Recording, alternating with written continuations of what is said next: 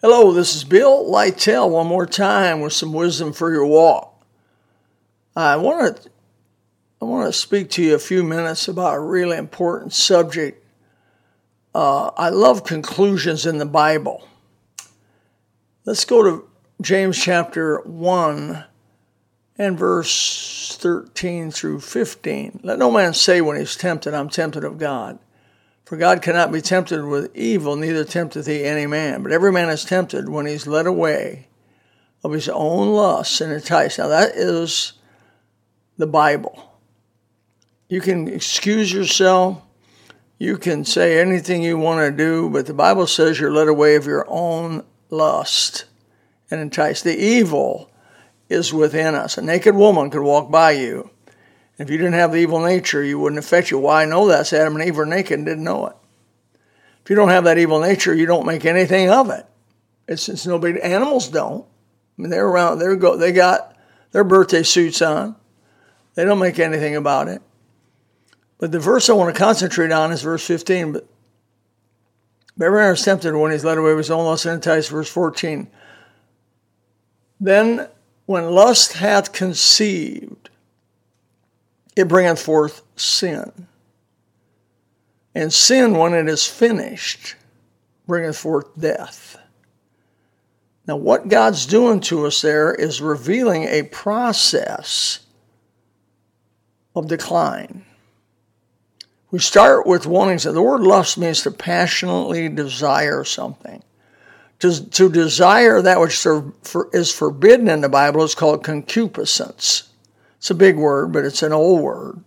Concupiscence. It's desiring that which is forbidden. And man, we've got that badly.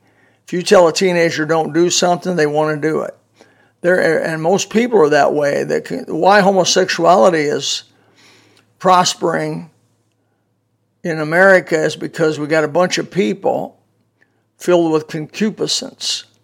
They want that which is forbidden why you have a uh, situation of multiple wives is because the Bible says after the New Testament, only one woman to one man. That's what Jesus said. He straightened that thing out. And so now guys want two women. One's not enough. The lust, the lust, the passionate desire for that often which is forbidden. And when you get that lust, that lust itself is wrong and it bringeth forth sin. Sin is defined in uh, 1 John 3 4. Sin is a transgression of the law. So you have a passionate desire conceived in you. It bursts sin, which is a violation of God's law. And sin, this violation of God's law, when it is completed or finished, bringeth forth death. Death is not just an act, death is a process. I'm an old guy now, and I've been around a lot of people at their bedside. I live in Bonita Springs, Florida, which is uh, our church is in, in, I guess, our average population of our city is like 60, 62. I've seen a lot of people come and go, buried over around 200 folks. I've been at the bedside when they've actually died, taking their last breath. I've seen the process of death here. I'm not 70 now. I've seen the process of death. It's in many cases a slow, agonizing, and horrible process. It is a process that I, I would like to tell you it was boom, boom, boom. You know, the the having the big one while you're sleep, having a heart attack in bed while you're sleeping, and it's over in my whole life, I've known two people die that way. That's it. Two people. I've known many, many more people die slowly over a long period, sometimes 10 years. I've known men to take care of their wives as they decline for 10 years, couldn't change themselves, bathe themselves, feed themselves. The process of death is horrible.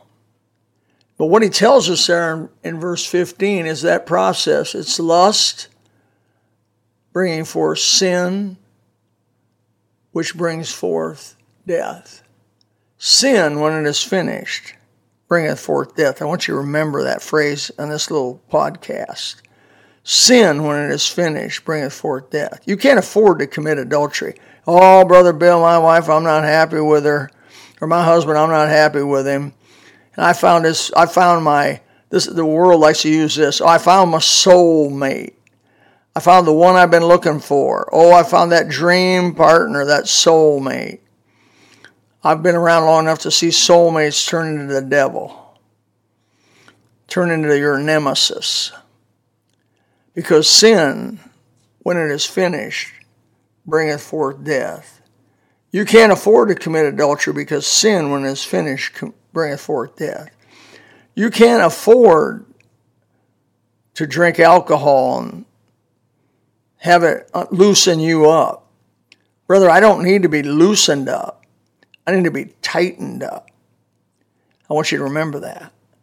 I know people that are that are non-Christian people. I mean, I you know they have a, they have semblance of Christianity about them, but I'm going to say they have non-biblical reasons why they don't drink. Big people like Donald Trump, he said doesn't drink, never seen it do anybody any good. I know another guy locally here, a multi multi millionaire, owns a large rock mine. He doesn't drink alcohol because he said when I looked around, I never saw it do anything anybody any good. Only saw it harm him. He don't drink any alcohol. Uh, I have biblical reasons why not to drink alcohol. Some 75 references to alcohol in the Bible. I only find about two positive and 73 negative. If I just took the weight of Scripture, I'd say alcohol must be. You better be wary of it. But yeah, we have a bunch of Christians today that want that which is forbidden because born again Bible believing fundamentalists have been against alcohol, preached against alcohol going back to Billy Sunday in the 20s, and how they finally uh, passed what they call prohibition, the outlawing of alcohol in America. And then the unsaved went wild, smuggled it, made it in basements. They had to have it. It was the lust of concupiscence which bring forth, which brought forth sin, and sin, when it's finished, brought forth death.